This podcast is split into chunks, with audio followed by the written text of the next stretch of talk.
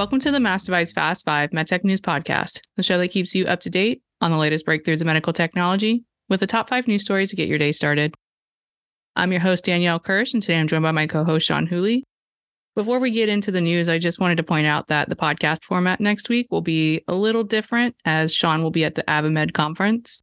I'll have a guest host to be determined for the week, but if you end up seeing Sean at the conference in California, be sure to say hello and tell him that you're a podcast listener. But Sean, welcome back. Can you tell us what we'll talk about today?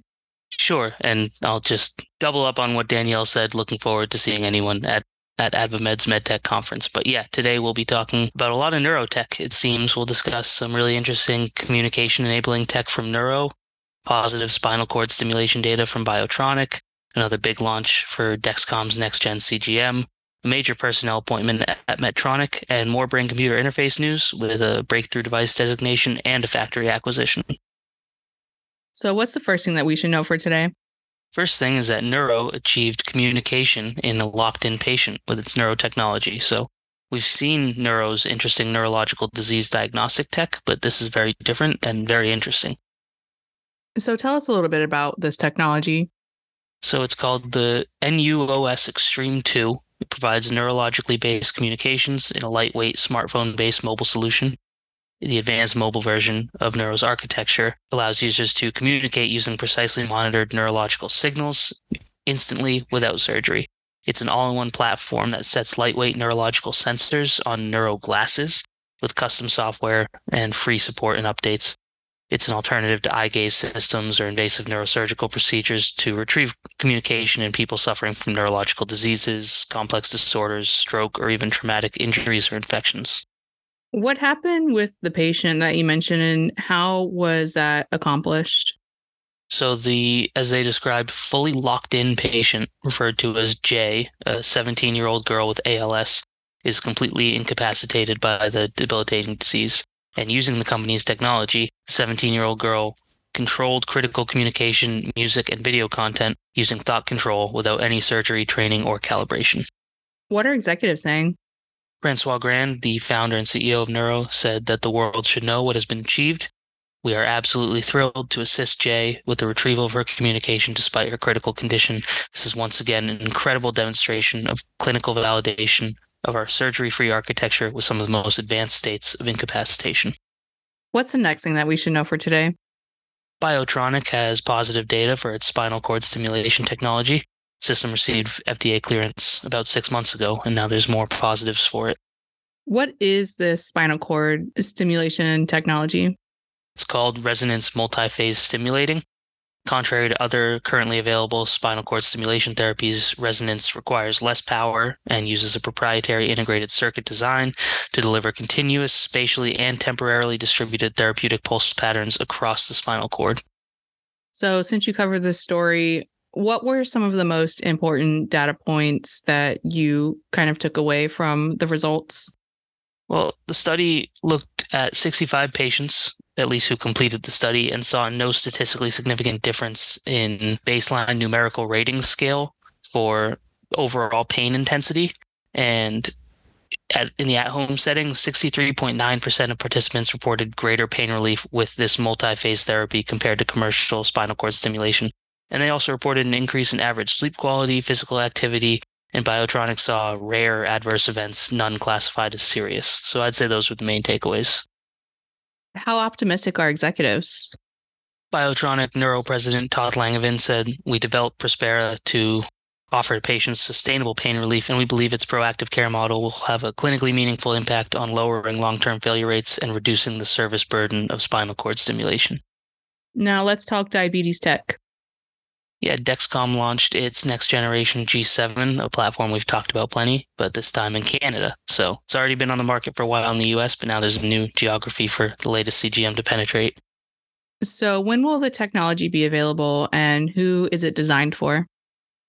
The company expects to make it available to Canadians on October 10th, and it covers people with all types of diabetes, age 2 and older, including those who are pregnant in Canada. And I know you said the G7 has been on the market in the US, and we've probably talked about it plenty of times on the podcast, but can you tell us just a little bit about what that G7 is? Sure. So it received FDA clearance in December of last year, and Dexcom launched the device a few months later in February of this year.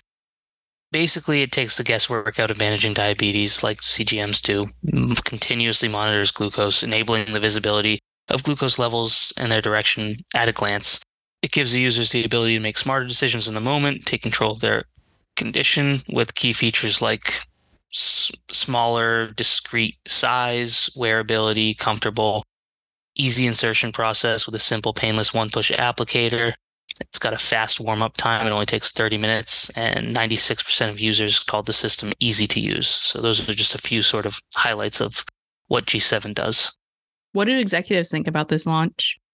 Andre Cote, the VP and GM of Dexcom Canada, said the company strongly believes Canadians who are now able to access Dexcom G7 will immediately benefit from the improved accuracy and easy-to-adopt user experience while finding comfort in the trusted technology Dexcom has pioneered.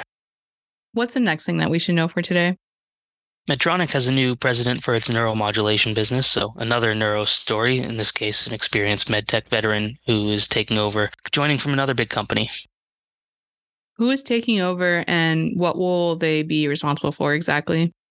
Paolo DiVincenzo is the new president of Medtronic's neuromodulation business unit. His appointment goes into effect on October 30th, and in his new role, he will hold responsibilities for the overall strategic direction of the company's neuromodulation business and its day-to-day operations.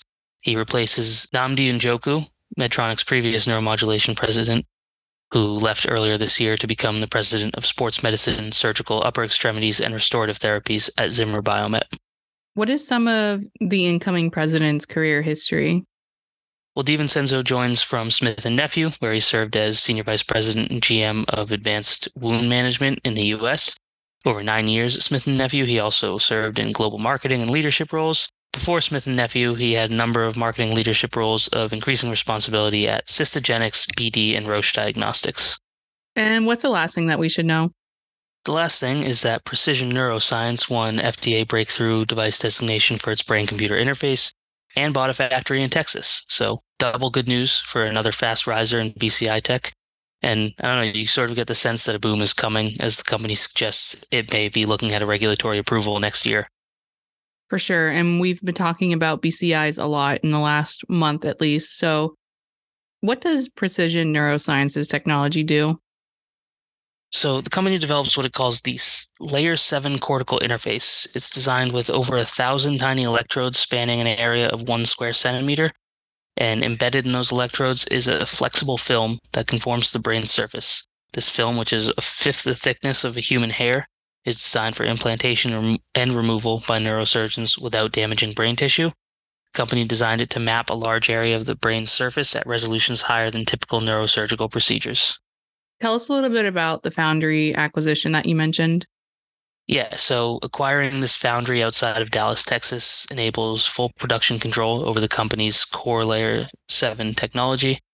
It enables a greater degree of quality management and the ability to iterate rapidly on future versions.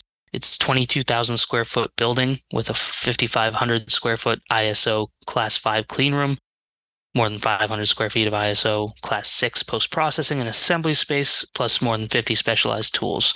So it was actually acquired by Precision Neuroscience's wholly owned subsidiary, Precision BioMEMS, and it retains the facility's team and its expertise in biomedical and general-purpose MEMS manufacturing, and the subsidiary intends to supplement its work for Precision Neuroscience by operating as a foundry for other U.S. companies as well. Interesting. And as we mentioned, we've talked about BCIs a lot in the last month. So just can you remind us a little bit about the space, who's in it, just real briefly? Definitely. And I don't want to repeat myself because I've said this quite a bit on this show, but I'll list off a few companies and recent highlights. Neuralink recently opened enrollment for its first in-human trial. That's the Elon Musk-backed venture. Synchron recently completed enrollment in its own FDA investigational device exemption trial. BlackRock Neurotech has a new next-gen BCI that it's excited about. And there's so much more, and I'll just say we have a wonderful category page on MassDevice labeled BCI or brain-computer interface that I recommend anyone who's interested go check out. And that was the last story that we had for today. So thank you, Sean, for bringing us all this news, and I hope you have fun at the AvaMed conference next week. My pleasure, and as always, read more on the MassDevice website and check out the show notes at massdevice.com/podcast. Connect with us online. I'm on LinkedIn at Danielle Kirsch, Kirsch. What about you, Sean? You can find me on LinkedIn, Sean, Sean, Whooley, Whooley. Subscribe to the MassDevice Fast Five wherever you listen to podcasts and share this episode. Join us next week for your daily MedTech News Roundup. Thank you for listening.